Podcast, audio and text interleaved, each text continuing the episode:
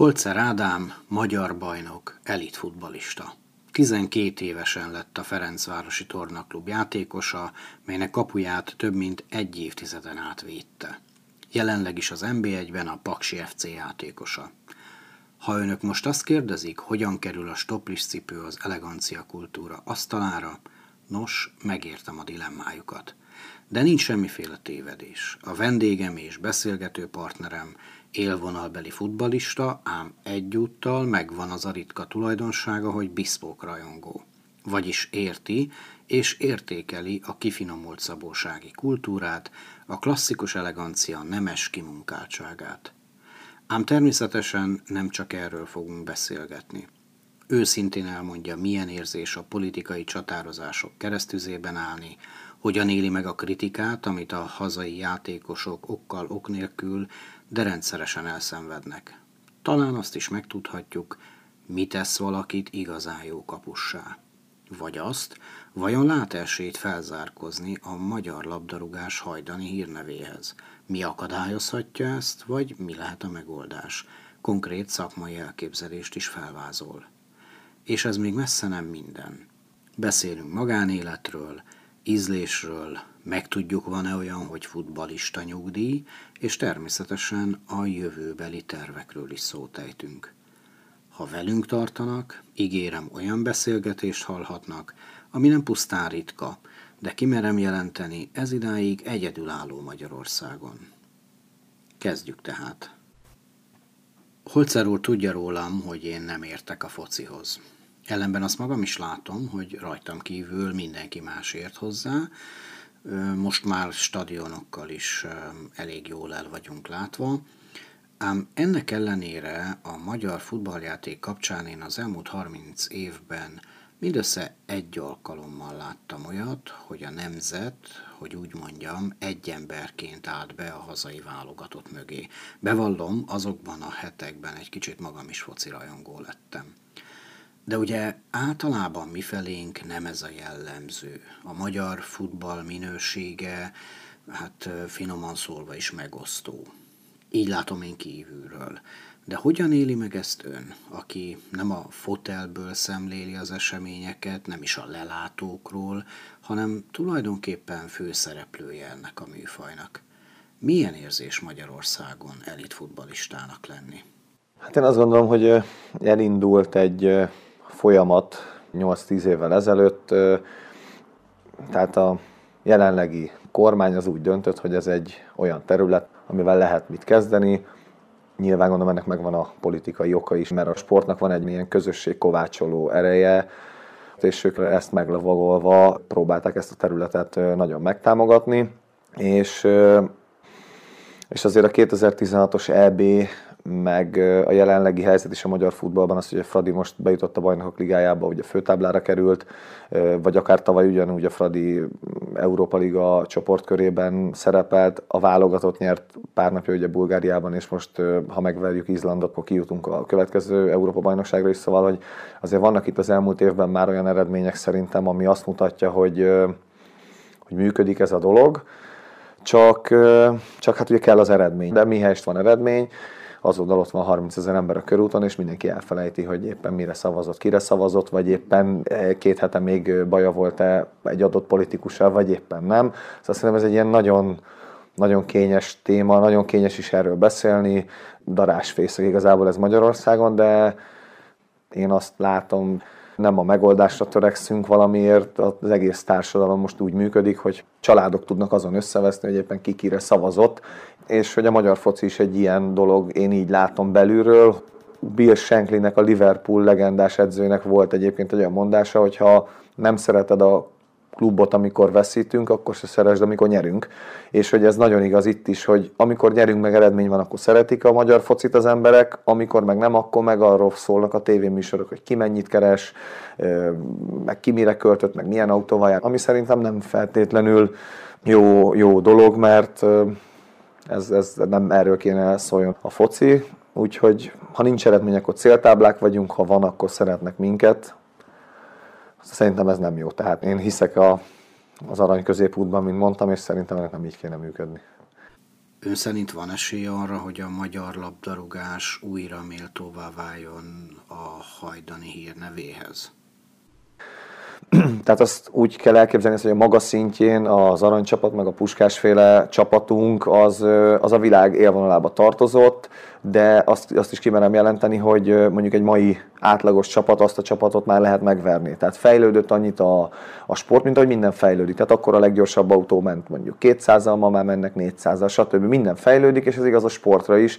Ö, és hogy, hogy ez a fajta fejlődés, ez más országokban máshogy zajlott le, és mikor mi észbe kaptunk, hogy mennyire le vagyunk maradva, akkor, akkor ugye most ez még legyen az elmúlt 20 év, észbe kaptunk, elindult valami, most az elmúlt 10 évben még inkább infrastruktúrális fejlesztések, de hogy szerintem 30-40-50 évnek a, a, a lemaradását, azt nagyon nehéz pótolni, csak ezzel. Tehát ugye itt akkor bejön a szakma, bejönnek a, a, az emberi erőforrás része, hogy akkor ki mit tud hozzátenni, és hát az, hogy az edzőképzés, a szakmai felkészítése a gyerekkortok, mert hát 25 évesen már senkit nem lehet megtanítani focizni. De az, hogy azt a 10-15 évet, amikor a legfogékonyabb a sport, a tanulás minden terén a gyerek ott mit kap, a felnőttektől, akik oktatják, szerintem ez a legfontosabb, és ebben azért ebben nagyon komoly hiányt látok. Jól értem, hogy igazából ön a kulcspontot az utánpótlás nevelésben látja, és tulajdonképpen ehhez az oktatói oldalon hiányolja a szakmai felkészültséget? Még nem is feltétlenül a szakmai felkészültség, inkább a tudatosságot, meg a precizitást, hogy, hogy, hogy, hogy legyen cél, és azt akarják is megvalósítani. Tehát csak gyorsan egy, egy rövid példa, hogy Szerbiában ott úgy működnek a klubok, hogy a kisebb klubok betesznek fiatalokat első osztályba már 19-18 éves korukban, mert egy-két jó szezon után az országnak mondjuk az egy-két top csapata megveszi. És mondjuk az az átigazási összeg az a kis csapatnak fedezi két éves költségvetését.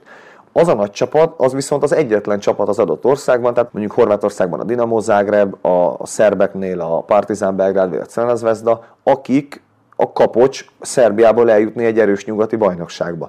És, és az, hogy a, a szerb kisgyerek elkezd focizni Topolyán, és elkerül a Partizánba, ő ezzel teremti meg magának az esélyt, hogy nyugatra menjen, mert abból a kis csapatból soha nem menne.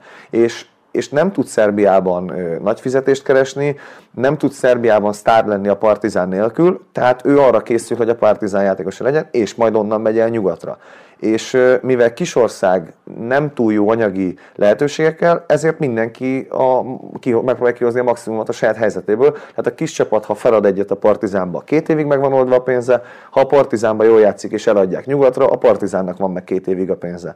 Tehát mondjuk két évente egy tehetséget elég eladni, és én, én ezt hiányolom, hogy például ez a fajta tudatosság nincs, nincs megfogalmazva, és aztán nincsen következetesen betartva. Tehát az, hogy néha eladunk valakit, Oké, okay, ilyen van, az a néha kategória. De amikor valami tudatosan és rendszeresen ismétlődik, akkor arra azt látom, hogy az egy koncepció, és én azt látom, hogy például a délszlávok, a nálunk kisebb országok így működnek.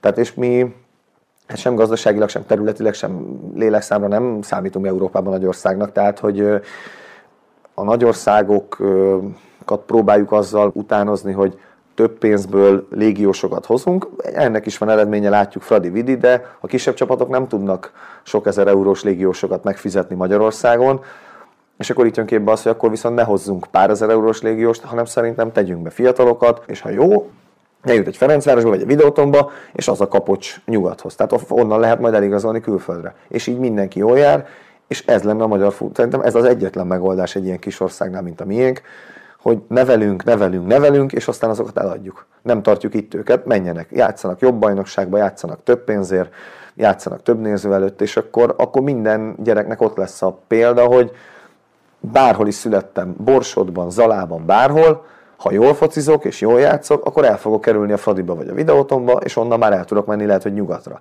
És ez a fajta ilyen tudatos jövőkép, ez nincs meg a magyar fociban, én ezt hiányolom, nem látom azt, hogy, hogy amikor lemegyek, mondjuk Fradinál, amikor ott játszottam, volt egy school marketing program, elmentünk vidéki iskolákba, általában egy focista, meg egy másik sportágnak a, a, a szereplője, volt egy műsorvezető, ajándékokat vittünk, stb. És a gyerekekkel beszélgettünk sportról, tanulásról, ilyesmi, hogy, hogy, tehát, hogy érdemes ebbe energiát fektetni, a tanulásba és sportba is, mert hát ez később megtérül. És amikor megkérdeztem gyerekeket, hogy mondjuk ki akarsz lenni, vagy mi? Messi, meg Ronaldo, meg Neymar. De, de, de ne az akarjon lenni, mert tehát akarjon lenni akkor egy, egy Gerazoli, aki Harkányból, Pécsről eljutott egy Fradiba, és onnan eljutott nyugatra, és mondjuk ő egy élő példája annak, de tehát ezt mondom, hogy ez, ez, ez ilyen véletlenszerűen történik meg Magyarországon. Tehát Gerazoli 2004-ben igazolt ki ugye külföldre, és már nem aktív. Nekem csapattársam volt a Fradiban, nagyon szeretem a Gerzsont, ő most az U21-es válogatottnak a szövetségi kapitány, hogy például tehát az ő példája lenne az, ami, ahogy kéne működjön, és akkor azt mondja nekem egy gyerek bárhol vidéken Magyarországon, hogy ő Gera akar lenni, és a Fradiba akar focizni, vagy Böde akar lenni, és a Fradiba akar focizni, vagy nem. Tehát, hogy, hogy ez legyen inkább a példa, és ne az, hogy Messi meg Ronaldo, persze, mindenki Messi meg Ronaldo akar lenni, de ez a, ez amit az előbb mondtam, hogy zseni meg dolgozik, tehát ilyen azért nem születik minden magyar faluban ilyen kisgyerek, de szorgalommal, meg tudatossággal mindent lehet kompenzálni, szerintem. Önt viszont korán elragadta a futballvilága. Sosem bánta meg, hogy nem valamilyen más foglalkozást választott? Nem, nem bántam meg. Ez az, ami megtörtént, ezzel én elégedett vagyok, de néha eljátszom a gondolattal, hogy igen. És amikor igen, akkor mi jut eszébe? Hát akkor mondjuk bizpó költönyökben tárgyalásokon ügyvédként ott el tudom magam képzelni, vagy ha már kétkezi munka, akkor mondjuk a szabóság, hogy látom, ott állnak mellénybe, nyakkendőbe, hogy a, szinte a nap minden percében elegánsan, stílusosan és a munkájukat végzik, tehát vannak olyan apróságok az életben, és ez a, ez a bespoke kultúra is az, ami azt mondom, hogy ha olyan munkám lett volna, amiben ez abszolút 0-24-be beleillik, az nekem egy nagyon nagy öröm lenne. De amikor látom ezeket a képeket, vagy látom a szevírós videókat, és hogy szimpatikus elegáns a környezet, a bútorok, a, tehát hogy minden, hogy az, az az a stílus, amikor az ember ugye ha be kell valóva menni dolgozni, akkor az olyan környezetben történjen, ami feltölti az embert, ami inspirálja, ahol jól érzi magát. És ez mondjuk ugyanaz, hogy tíz évvel ezelőtt amilyen körülmények között kellett edzenünk, meg amilyen stadionokban fociztunk, hát ahhoz képest most ugye a Kánaán van. Tehát hogy ez azért sokat dob, számít. Tehát az embernek ez számít. Nekem a szabóság egy ilyen. Tehát, hogy én ezt így látom. Aztán lehet, hogy csak lehet, hogy ugye kívülállóként látja ennyire szépnek az ember, és amikor nap mint nap ott áll már. Tehát ez ugyanez igaz ugye mindenre, focira is, hogy sokszor kívülállók mondanak ránk ezt-azt, de hogyha végig kéne ugyanazt csinálnia, amíg mondjuk mi idáig eljutottunk, akkor lehet, hogy már a, az első lépésnél feladná.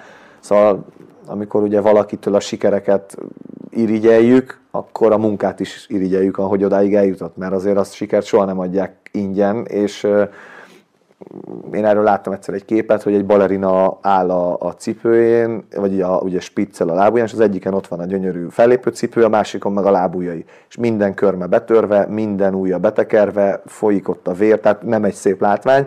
És ugye ez, hogy amikor a sikereket irigyeljük, akkor a munkát is irigyeljük mögüle. Tehát azért mondom, hogy ugye a sport az olyan, hogy imádom, ezért hagytam ott 12 évesen a szülői házat, ezért kerültem Pestre, kollégiumba, tehát hogy szinte nem volt gyerekkorom magamról kellett gondoskodnom 12 éves koromtól egyedül Pesten, és tehát az a rengeteg munka, ami benne van, én ezért azt gondolom, hogy nem csak tőlem, bár, tehát, aki munkával elért valamit, azt ne sajnáljuk. Egyetértek. Az irigység sajnos a társadalmi attitűd egy igazán lehangoló vonása, de beszéljünk kellemesebb dolgokról.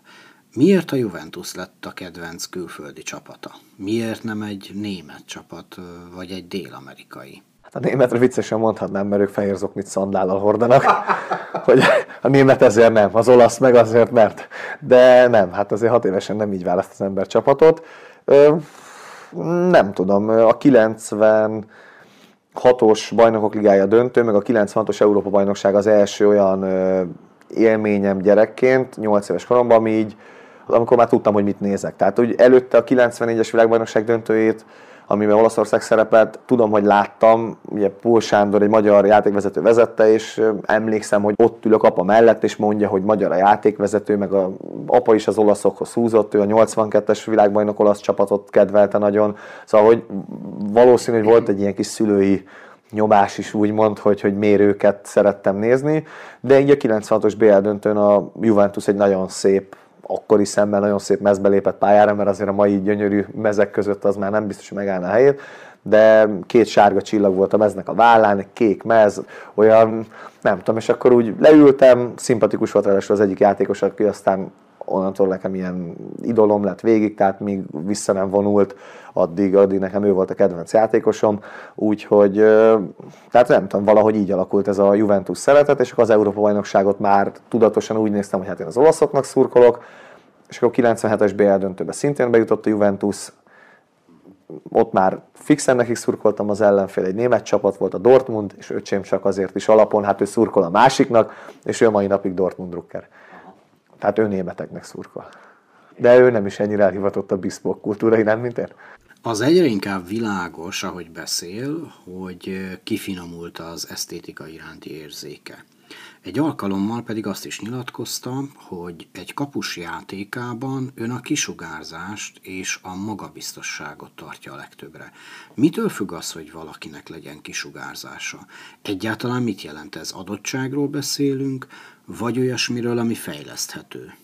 Hát szerintem alapvetően a kisugárzás valamilyen szinten szerintem adottság, tehát az emberrel vele született dolog, tehát egy kis hitű ember nagyon nehezen tudja átlépni a saját árnyékát, viszont amikor ez megtörténik, vagy egy emberben alapvetően az van plántálva, hogy ő egy kicsit olyan, tehát magabiztosabb, olyan a, olyan a habitus, ahol viszont fejleszthető, de én azt gondolom, hogy ez csak akkor egészséges ez a fejlődés, ha ez mondjuk a, a munkával jön. Tehát az ember tudja, hogy rengeteget dolgozik, ö, és akkor úgymond nyugodt lelkiismerettel áll a pályán, nyugodt lelkiismerettel áll be a kapuba, tehát ez adja azt a magabiztosságot, azt a kisugárzást, hogy én hétfőtől péntekig mindent megcsináltam az edzéseken, én keményen dolgoztam, úgy pihentem, úgy táplálkoztam, tehát mindent, mindent megcsináltam, akkor miért pont a szombat ne sikerülne, amikor egész hetemet ennek rendeltem alá, és ugye egy sportoló élete erről szól, és én azt gondolom, hogy az ember csak akkor tud a hibák után is nyugodt szívvel lejönni a pályáról, ha hétfőtől péntekig minden rendben volt. És ha, ha a hétköznapokon úgy dolgozik, akkor előbb-utóbb jön az eredmény, de a sportban azt is el kell tudni fogadni, hogy vannak periódusok is, akár hetek, amikor nem jön az eredmény, meg vannak olyan meccsek, amikor nem érti az ember. Tehát hazamegy és nem érti, hogy hogy egész héten csináltam, egész héten, hogy mind, és akkor miért, miért, ezt, miért ezt dobja a sors? Hor, én horontottam el, vagy miért, vagy miért, mit kell ebből majd megtanulnom hosszú távon? Mert hát ezek leckék, ezekből tanul az ember. De ami a kérdés, ez a kisugárzás, meg a magabiztosság, ez szerintem egy bizonyos szintig vele született, és onnantól én azt gondolom, hogy csak munkával lehet emelni, mert szerintem az nagyon visszatetsző, amikor az ember magabiztos, meg jó a kisugár, és nincs mögötte semmi. Tehát akkor mire?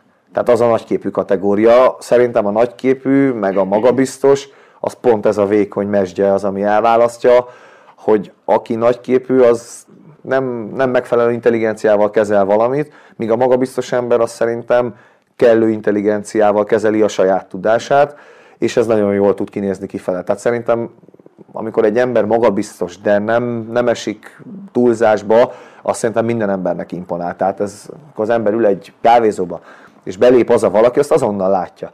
Tehát persze nem a ruha teszi az embert, megmondhatjuk ezeket a dolgokat, de amikor az embernek olyan az antréja, az egy nagyon nagy előny. És hát azért minden foci meccs elkezdődik az első percben, tehát ott is van egy benyomás, egy antré. Szerintem egy kapusnál ez nagyon fontos.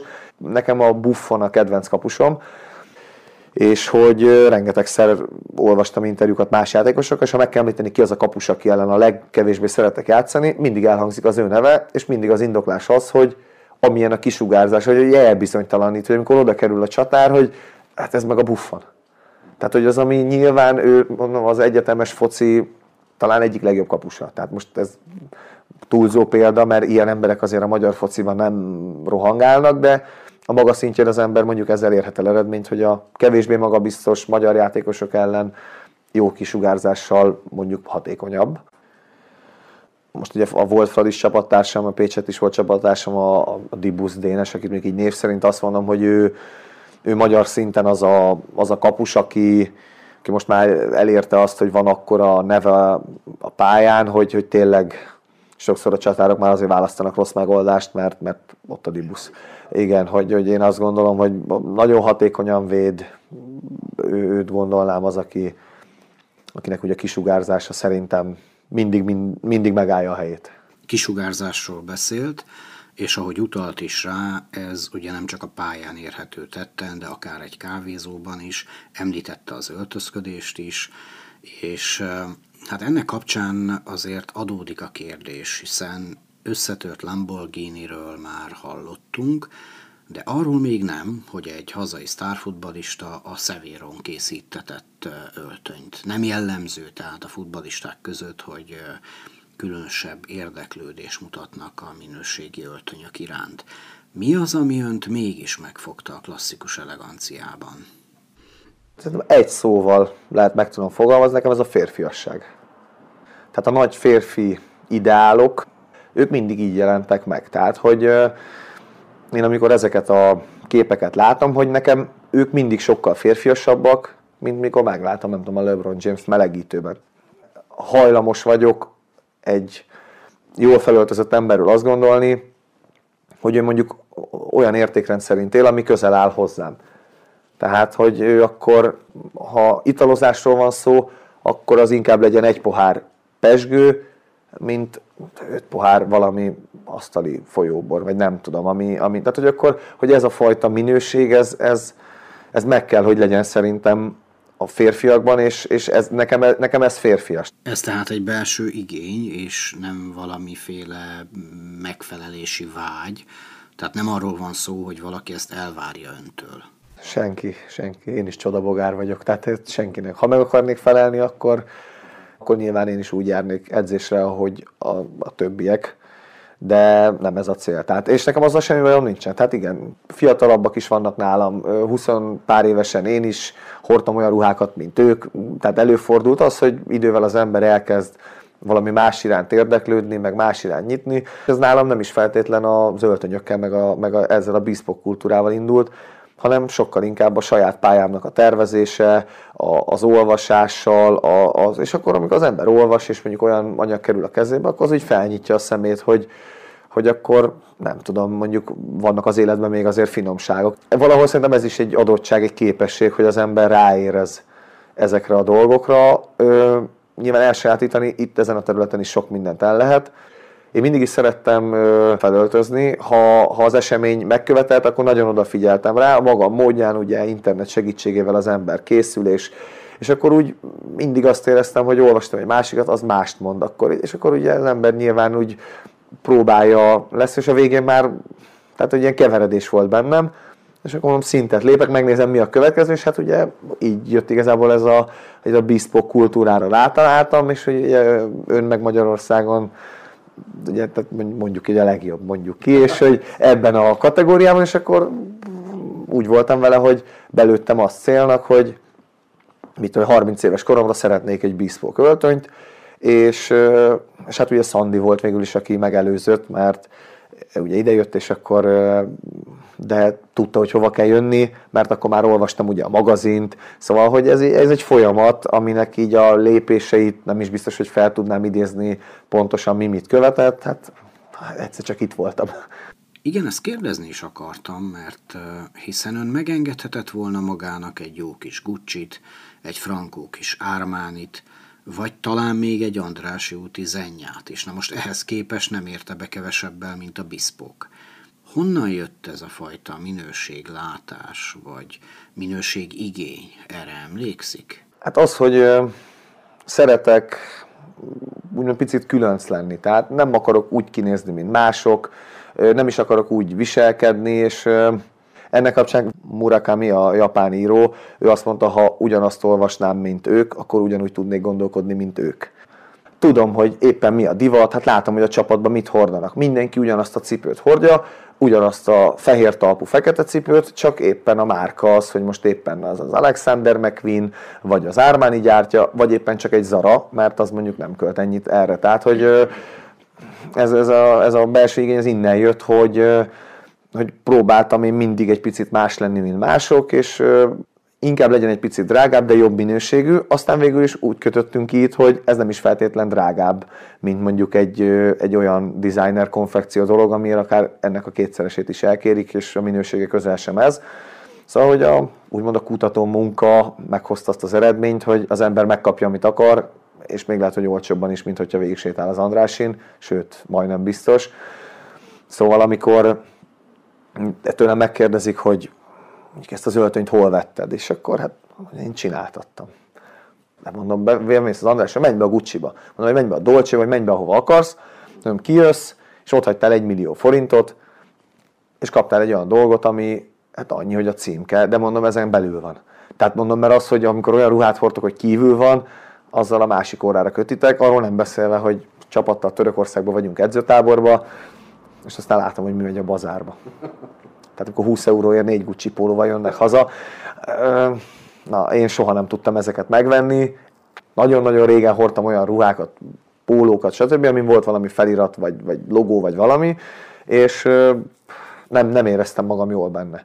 Tehát az, hogy magamutogatás, így érzem. Ott van a kis Hilfiger logó, és úgy ül le, ugye, hogy hát ezt még nem láttátok rajtam.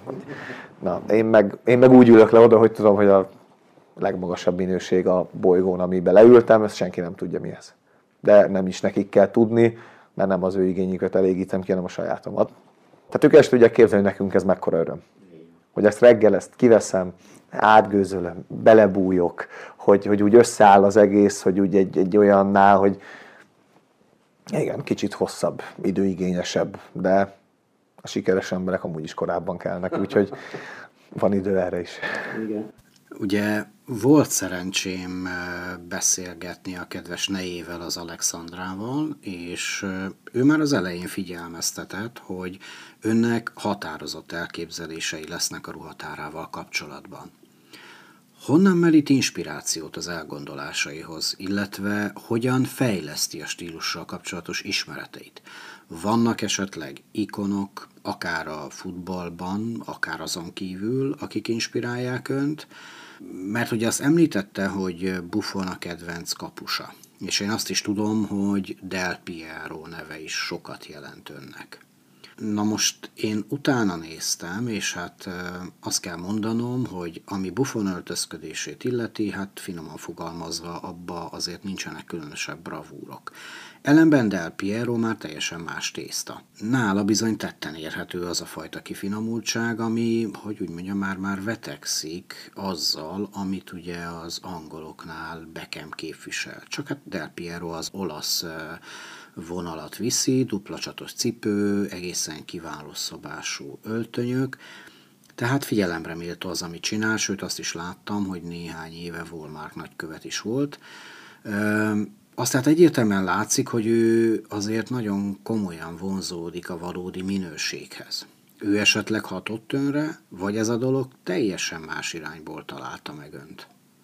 Mire én felismertem azt, hogy én nekem van erre igényem, ő már nem volt aktív, vagy hát nagyon pályafutása végén járt.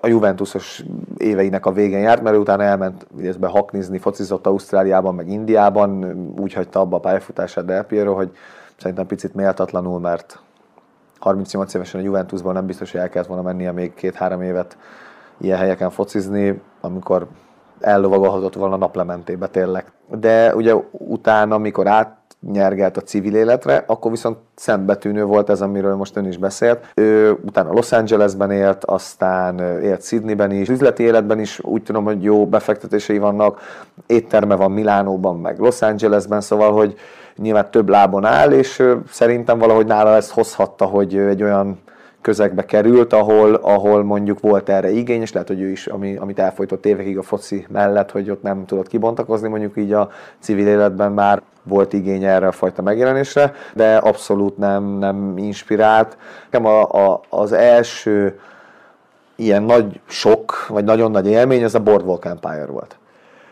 Tehát a gangster korzó, a, a, a szegfű, a, tehát hogy betűzve a Naki Thompsonon, meg, meg azok a...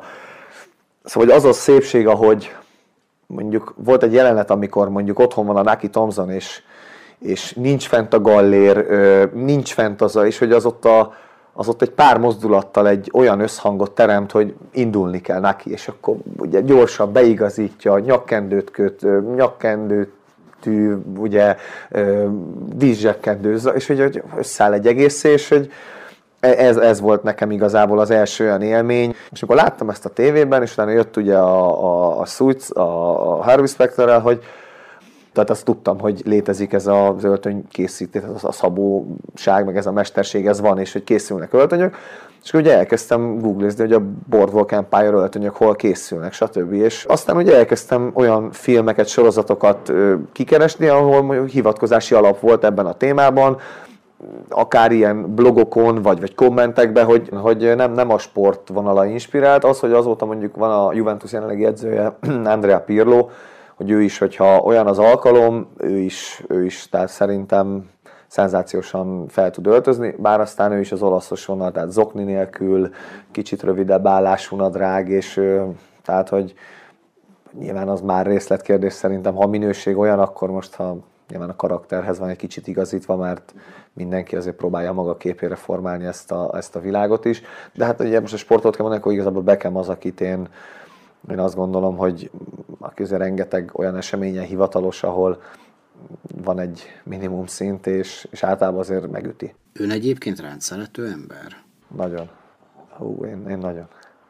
Én a, a, a, hát ugye nyilván a ruháim között is az, hogy csak én moshatom, csak én hajtogatom, csak én vasalom, tehát ugyanez a, az irataimtól kezdve, a, a jegyzeteim, a, az, az öltöző szekrényem, hát most már nem először kapom meg azt egy adott takarítónőtől, hogy én még az egyetlen, akinek a helyén nem kell pakolni.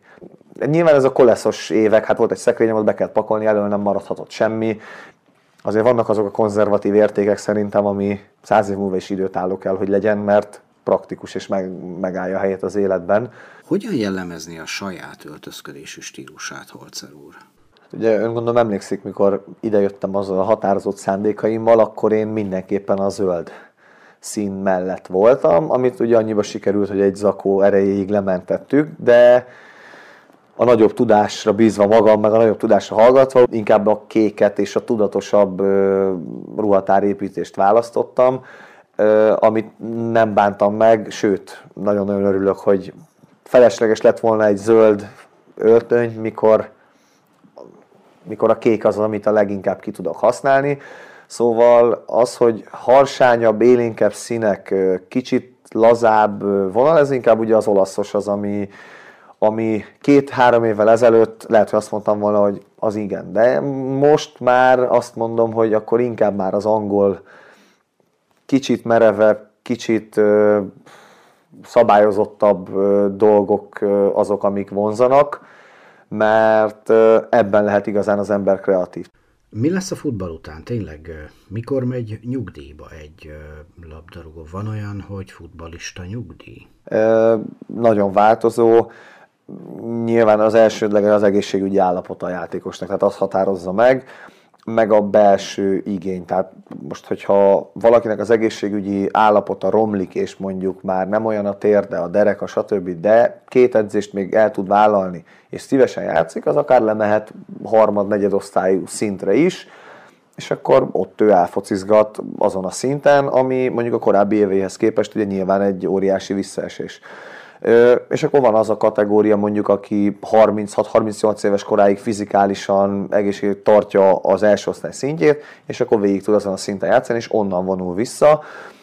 Ugye ezek a látványosabb visszavonulások, úgy mond, hogy erről azért beszélnek a sajtóban. Ha valaki lemegy egy osztálya lejjebb, aztán megint, aztán szép lassan elfelejtik, és el is felejtik, hogy amúgy 38 évesen még játszik, mert 33 évesen volt utoljára azon a szinten, de nyilván ez nem a játékos hibája, hát erről ugye senki nem tehet, tehát minden szervezet test más, kinek mire, hogy reagál. Én azt gondolom, hogy én egész jó állapotban érzem magam, hál' Istennek a súlyos sérülések mindig elkerültek, úgyhogy én még egy 4-5 évben azért, azért bizakodom, hogy mondjuk egy 37-38 éves koromig ezt, ezt el lehet tolni egyedül a teljesítmény dönt. Hogyha az ember tud edzeni... És a futbalista abba hagyja a játékot, az, hogy miből él meg. Az az ő baja. Vannak olyan országok, mondjuk Belgium, Hollandia, ahol a játékos fizetésének csak egy bizonyos részét kapja meg, és egy, egy minimális százaléka, 5-8 százalék, az megy egy, egy nyugdíj alapba, és abból a nyugdíj alapból, tehát az egy közös alap, amit minden játékos oda befizet, és azok a játékosok kapnak belőle ö, juttatást, akik miután abba hagyták az aktív játékot, azt hiszem kettő vagy három évig nem lesz aktív státuszuk, mert ugye most ha valaki egy évre abba hagyja, és azonnal felvesz onnan pénzt, és visszatér, az nem túl elegáns, de előfordulhat ilyen is, ezért gondolom, hogy a kiskaput senki ne keresse. Ha valaki abba hagyja a futballt, három évet aktív státusz nélkül tölt, akkor utána onnan talán egy ilyen három-öt éves szakaszban havi összegre jogosult.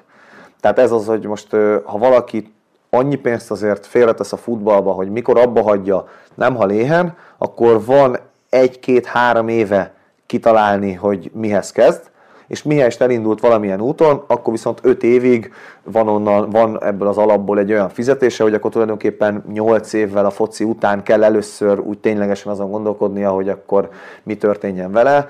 Tehát szerintem ez egy nagyon jó modell, de szerintem ez csak Belgiumban és Hollandiában van. Én, én, én úgy tudom, ez, ez nem jellemző.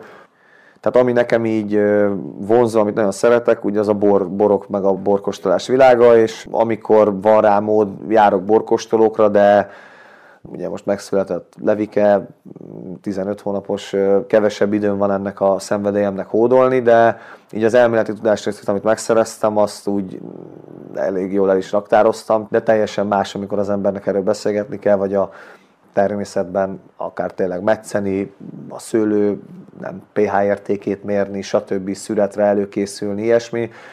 Van egy kis szőlőnk, ami még a nagypapámé volt, aztán papa, amikor már idősebb volt, akkor mama letiltotta, hogy ne legyen egyedül a szőlőbe, és akkor így, így hogy a családon belül maradjon, és ne kelljen eladni, öcsémmel ketten átvettük ezt a, ezt a kis birtokot, van egy két tized hektárunk, tehát nagyon minimális, tehát borászati szinten ez, ez, ez minimális tétel, tehát ebből mondjuk piaci alapon működő borászatot lehetetlen is csinálni. Tehát nem tudnánk annyit, annyi bort előállítani, hogyha eladjuk, akkor ne legyen mínuszos ez az egész. Hogyha az ember úgy költ gépekre, emberekre, stb. Szóval de gyakor, tehát így jó, gyakorolni jó, ott vagyunk, képbe vagyunk, most már 7.-8. éve mi gondozzuk a szőlőt, mi foglalkozunk vele, közben ugye én ezt az iskolában szereztem mellé ezt a elméleti tudást, meg a gyakorlati, az iskolában is rengeteg kóstoló volt, tehát ez az a terület, ami, ami olyanná válhatna a foci után, mint jelenleg a foci, amit az ember szeret csinálni, rátett az egész életét, és megél belőle, tehát hogy minden igényt kielégít.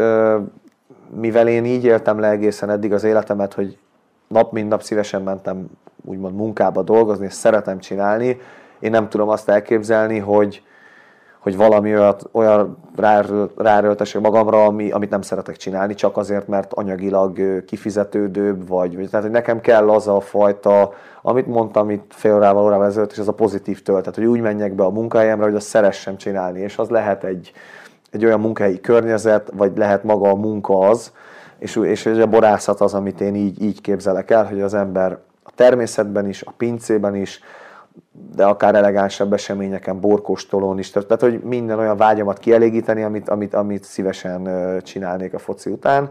Úgyhogy én egyelőre ezt mondanám, ami, ami a leginkább szimpatikus. Egyébként a pénzügyek és az ingatlanok, a befektetések világa is nagyon tetszik, magam is űzöm, így piciben, veszek, adok papír részvényeket, befektetgetek, stb. Szóval, hogy ez ilyen hobbi szinten hogy érdekel, tetszik, olvasok róla a könyveket, tehát hogy ez is érdekel, de ebben még kevésbé ástam úgy bele magam, hogy azt merjem mondani, hogy ezen a területen el tudom magam képzelni. A borok világa inkább. És akkor még ugye az se kizárt, hogy a futballban, tehát amikor az ember 20-25 évet eltölt valahol, most attól, hogy már nem aktív, azért a, én úgy hívom, hogy sötét oldal, azért a sötét oldalon is akad munka bőven akik átállnak. Ugye bármilyen volt csapattársam edző lesz, idősebbek nálam, és összefutunk, mindig megjegyzem, hogy na, te is átálltál sötét oldalra, hogy ezt mi így hívjuk magunk között, de hát a legtöbb focistának egyébként ez a sorsa, hogy ez a legkényelmesebb, legkönnyebben járható út, ugye, hogy van mögött egy olyan labdarúgó múlt, amivel mondjuk ajánlatokkal bombázzák, hogy gyere, legyen nálunk edző, játékos megfigyelő, ilyen-olyan vezető pozíciók, stb. Nem, nem tudom, tehát egyelőre a fókusz ugye a focin van, meg a családon, és mellette autodidakta módon, de sajátítom el a tudást. Sok területen olvasok, képezem magam, aztán majd meglátjuk, hogy mibe csúcsosodik ez ki. Nem tudom, igazán magamat, így a személyemet ismerve, nekem elég annyit, hogy lelkesen állhassak hozzá, én abban megtalálom magamat. Eléggé motivált vagyok, meg nagyon ilyen kreatív lélek, vagy hogy mindig, mindig valamit megvalósítanék, úgy Ugye én, én, én, én szeretek így alkotni, tehát otthon is barkácsolok, meg, meg a, a nyaralóban rengeteg dolgot én magam két kézzel készítettem, csináltam, szóval hogy az úgy, azok olyan személyesebbek, és akkor, hogy, hogy én ilyen vagyok, tehát hogyha a munkám olyan lenne foci után is, mint most, abban nyilván ki tudnék teljesedni, tehát az, hogy örömömet találom benne.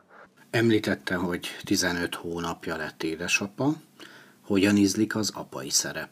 Nagyon ízlik, nagyon szeretjük, nagyon jó baba a Levike, Szóval, tehát amikor em, ugye emberek azt mondják, hogy az első gyerek után elgondolkodtak, hogy legyen-e második, mi annyira élvezzük ezt a szülői szerepet, hogy, hogy az elmúlt 15 hónap maga a csoda. Belerázottam pillanatok alatt, és ugye hát azóta voltunk télen edzőtáborban, meg már éjjel-nappal videóhívás, meg, meg mit, tehát hogy azért rááll erre az ember.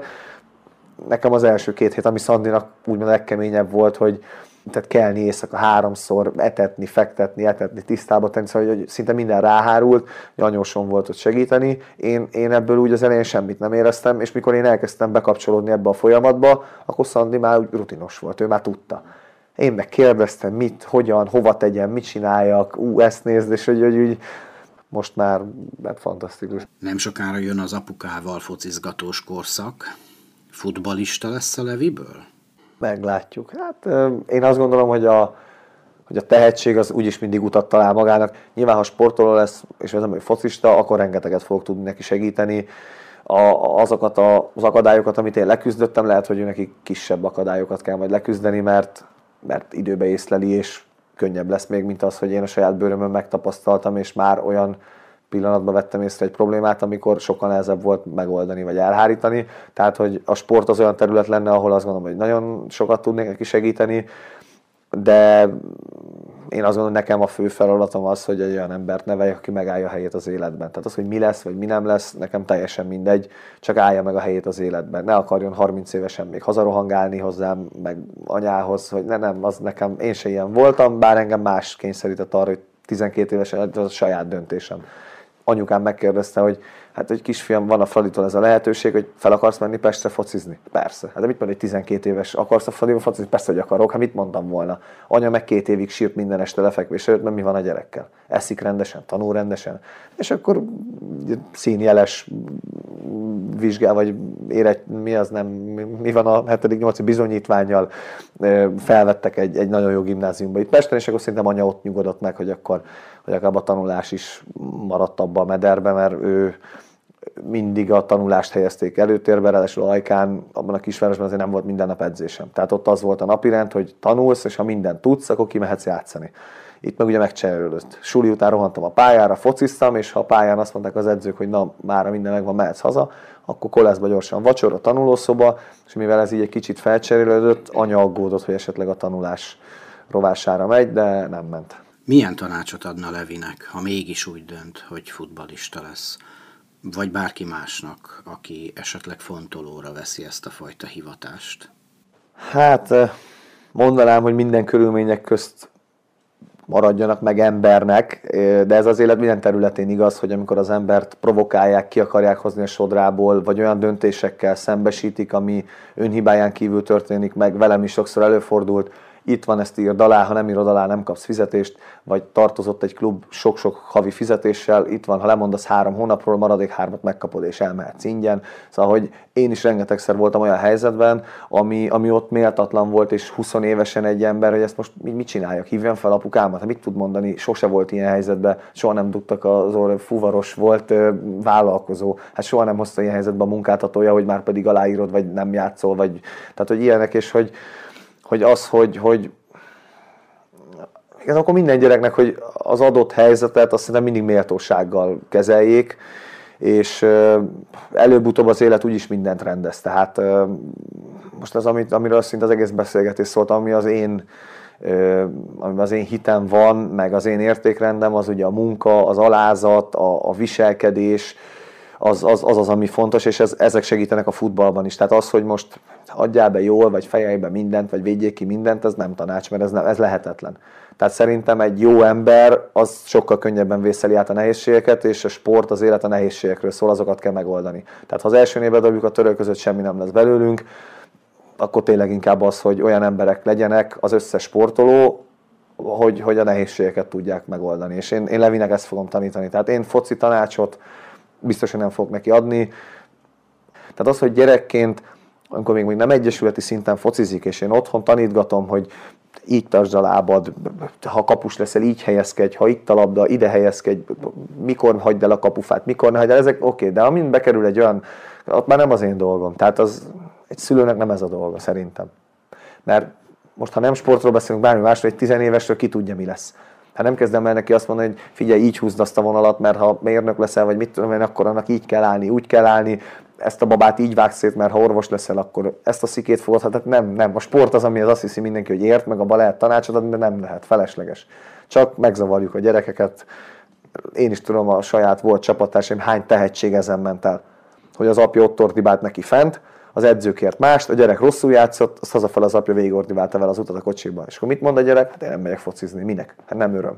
Nem, nem, nem. Az edző leszid azért, mert nem azt csinál, amit apám mondott, apám szid azért, mert rosszul játszottam, és egy 12 éves nem azt fogja ebből leszűrni, hogy engem összezavart a környezetem, nem érzem jól magam. Kész. Hát azért még a gyerekek ennyire le tudják sarkítani. Nem szeretek focizni menni. Kész.